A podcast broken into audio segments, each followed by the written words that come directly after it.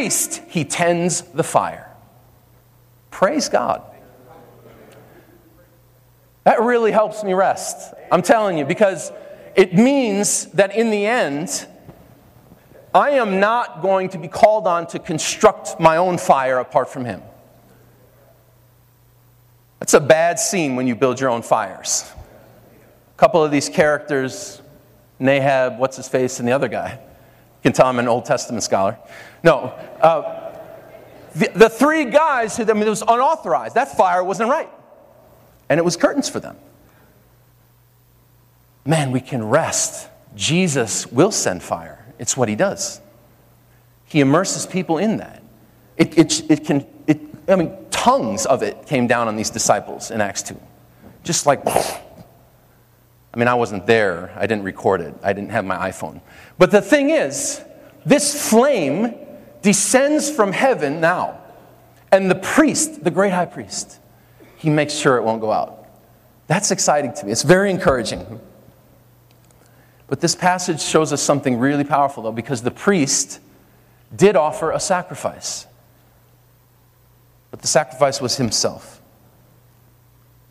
Verse 27 says, And that sacrifice, that laying down of Jesus' life, put a stop to all the other sacrifices for sins. No more bulls, goats, lambs, turtle doves. It's his life finished the requirement for atonement for sin. That's another bit of amazing news. But I want, I want to, you know, I just want to encourage us in this. Jesus' lifestyle was one characterized by a laying down of himself. If you turn over a couple more chapters, I want to just read a little section from Hebrews 10.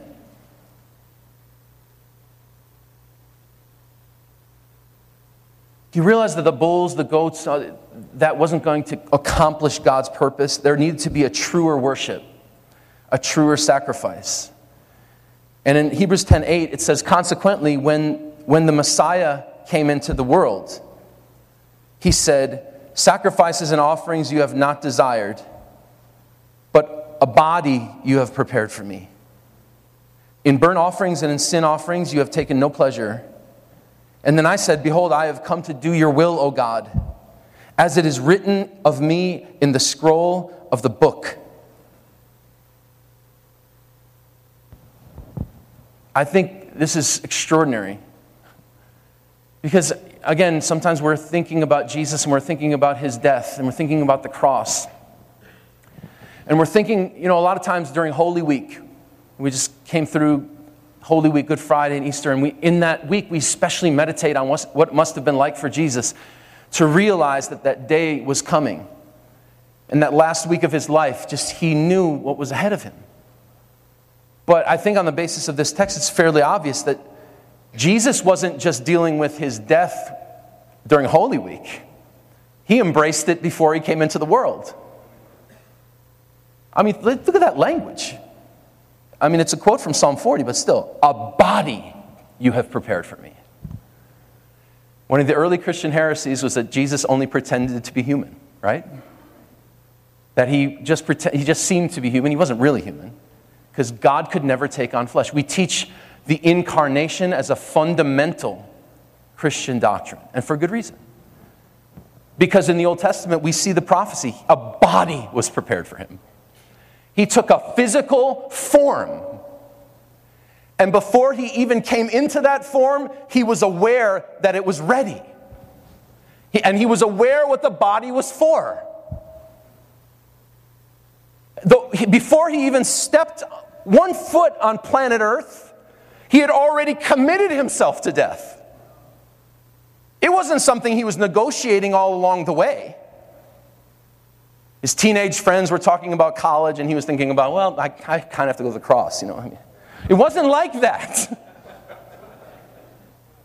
he had already made the commitment. He, he had already said to the Father, I'm in.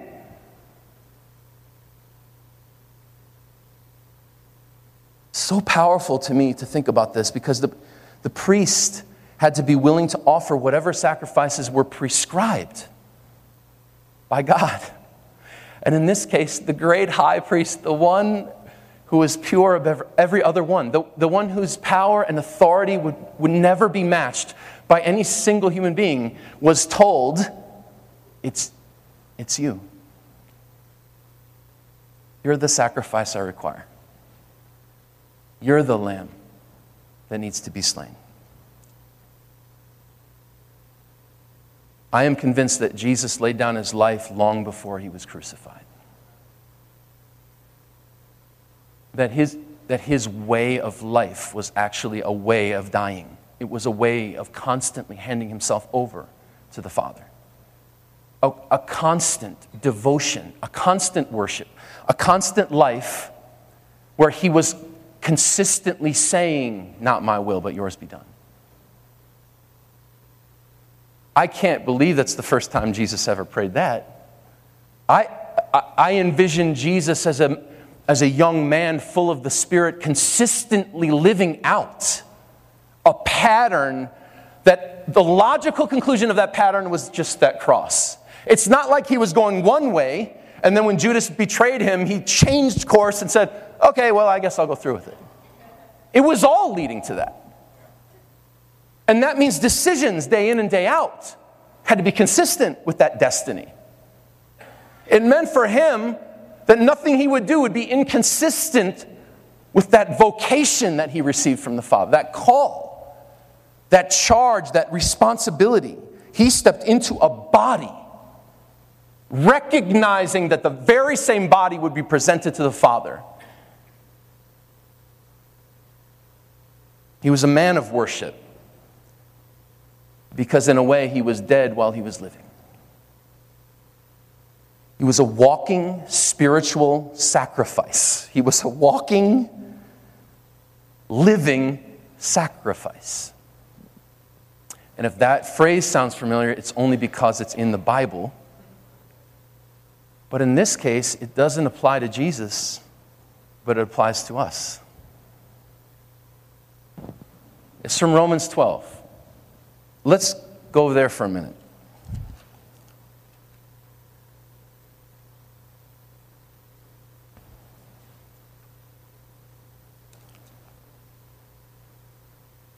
Jesus is our paradigm. He's like the head of our new race. He's our older brother. He's the one in whose footsteps we're called to walk, 1 Peter, 1 Peter 2 teaches us. He is the author of our faith he, he's the one who's going to finish it. He's the goal toward which we are running. Right? So, in his very way of life, there is a message for us, and I believe an invitation to say, you know, our conformity to Christ isn't just about learning how to pray, it's about learning how to die. It's about learning how to lay, out, lay down our lives and present ourselves to Him.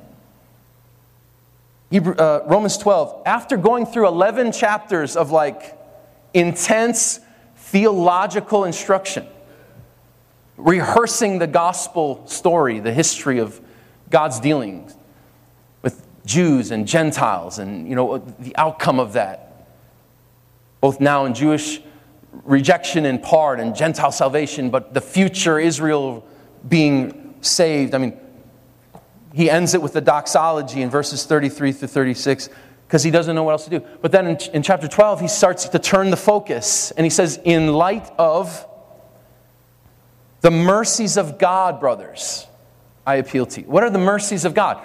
Well, the first 11 chapters, probably. Like everything I just laid out. Basically, Paul is saying, okay, now that we've got that settled, you know, it's, it's one of those moments. He's, he's walked his way through this entire thing, and now, by the mercies of God, the ones that are exhibited in these texts, in these chapters, by those mercies, present your bodies as a living sacrifice, holy and acceptable to God, which is your spiritual worship. Now, this language at the end, spiritual worship, not crazy about it. I mean, worship is good, but I think we should include something here like priestly service. That's the way the word was used in the Greek translation of the Old Testament. It's the way it's consistently used in the New Testament. The ministry of priests. And the original language speaks to that. And the word that's translated spiritual here, I, I prefer logical. Because we get a spiritual can mean a lot of things. I don't, I don't think Paul means it in, in the ways that some people mean it. So I think his, the idea is our priestly ministry to God, the, the only one that makes any sense at all, the only one that carries any kind of weight, the only, and the only kind of priestly service we can give to God that logically connects to what Jesus has done in the gospel is this present your bodies. Present your bodies. We saw in Hebrews 10, Jesus was given a body. And that body he presented. And it pleased the Father. It really pleased him. Good night. Jesus pleased the Father before he even did anything. When, at his baptism, the voice comes from heaven This is my dear Son with whom I'm well pleased. Hasn't healed anybody yet. Hasn't fed 5,000 people out of his back pocket yet. He's done nothing but just be God's Son. And he pleased him. He offered his body so Paul rehearses this whole story and says, Now you join him in that priestly ministry of offering yourselves to God, of putting yourselves on an altar. Again, it's the language of worship, it's the language of the altar, to, to put a body on the altar, to, to present it so that it, it is available to God and it can be consumed. It can be answered with fire. And we see that our role is, in a way, we are the, okay, we're Christians. That terminology spoke to our relationship to the Christ, to the Messiah. We're people whose very lives and ways are supposed to reflect His. And so, in this same way, we are invited both to be priests and sacrifices. It's pretty amazing. You know, it, it, when you discover identity, it changes everything. When we, when we see who we are through the lens of Jesus, then everything can be recalibrated. And all the areas of our lives that were kind of off kilter, the places of dis, you know, disjunction and disjointedness, those things can be really sorted and reconciled and put in place aligned right, so that when we recognize our identity, and we can joyfully step into that,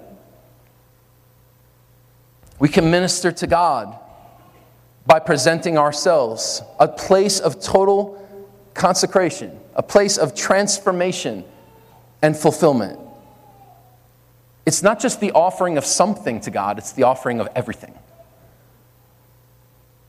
I think that's the offering that invites the fire.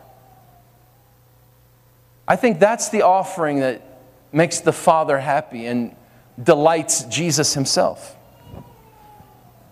One more passage and then we'll wrap up, okay? First, Tim, First Peter, I want to read a couple verses, First Peter 2.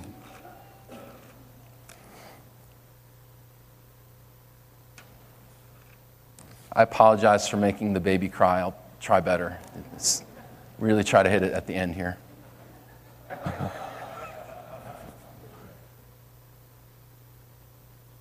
Listen to this. I, I mean, I don't know how much more. My mind just kind of keeps getting blown by these things.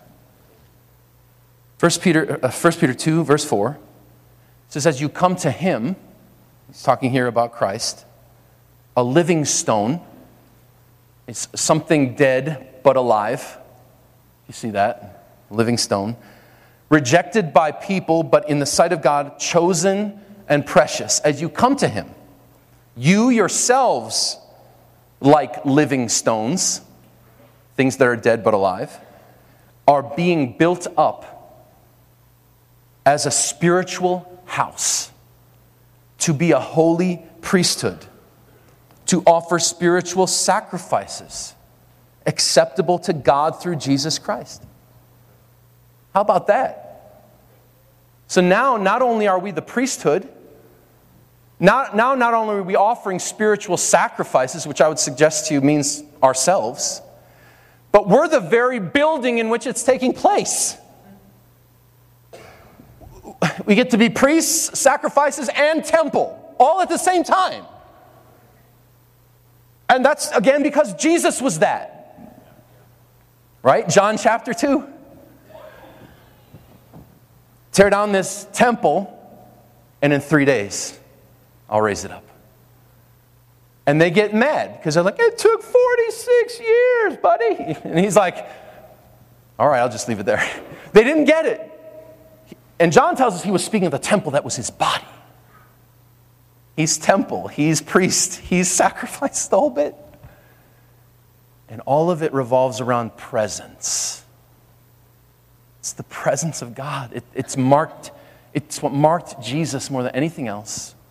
And on that basis, we see ourselves as this priesthood, presenting ourselves to the Lord who answers by revealing his presence within his temple. We get to be that. It's incredible to me to think this way that our, our, our lives are marked out by the life of Jesus. He, he's carved out a path and He's invited us to come along. And that path is about laying down our lives on the one hand, and on the other, th- on the other hand, once we get into that place of dying, we get to break through to the other side in resurrection with Him.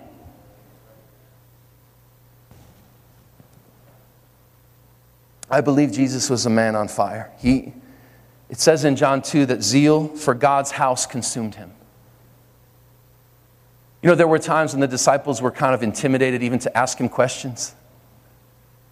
There's this one, I can't remember if it's in Mark or Luke, but there's a, there's a moment in which Jesus is marching toward Jerusalem and they're just kind of like, I don't think we should ask that. You know, like they were, they were affected by his resolve. They were affected by his devotion. They were, they were affected by his single mindedness. And I believe that the house for which he is zealous, uh, an installment of that was the temple. But, in it, but on the other end of it is this house, this people. Not, not just the physical building, but the community that Jesus is building himself, in, into which he and the Father are committed to dwell. We want to be that house. And we want that house to be characterized by the same consistent offering of ourselves that we saw in the life of Jesus. We want our house to be characterized by the same consistent ministry to God that we saw in the life of Jesus. Not just at a moment's time, but always.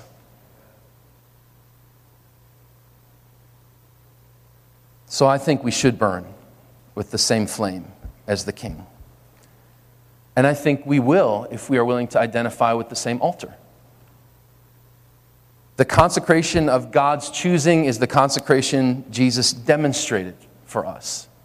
That in the presence of God, the priest offered himself in worship to his Father. May we join him in this true worship. One final verse comes from Psalm 51, and just by way of encouragement, think anyone who goes at this for a while in ministry goes through periods where it just doesn't feel right. Just, you want to burn, you want the fire, but it's like, it feels exhausting. It feels like you're not doing something right, or it feels like God isn't listening or there's, you know, his ears are closed, or he's busy with caring for someone else who preaches better. You know, I mean, whatever we go through in our own minds to kind of deal with that. But I, I just, before I sit down, I wanted to encourage you with one final thought. It comes from Psalm 51.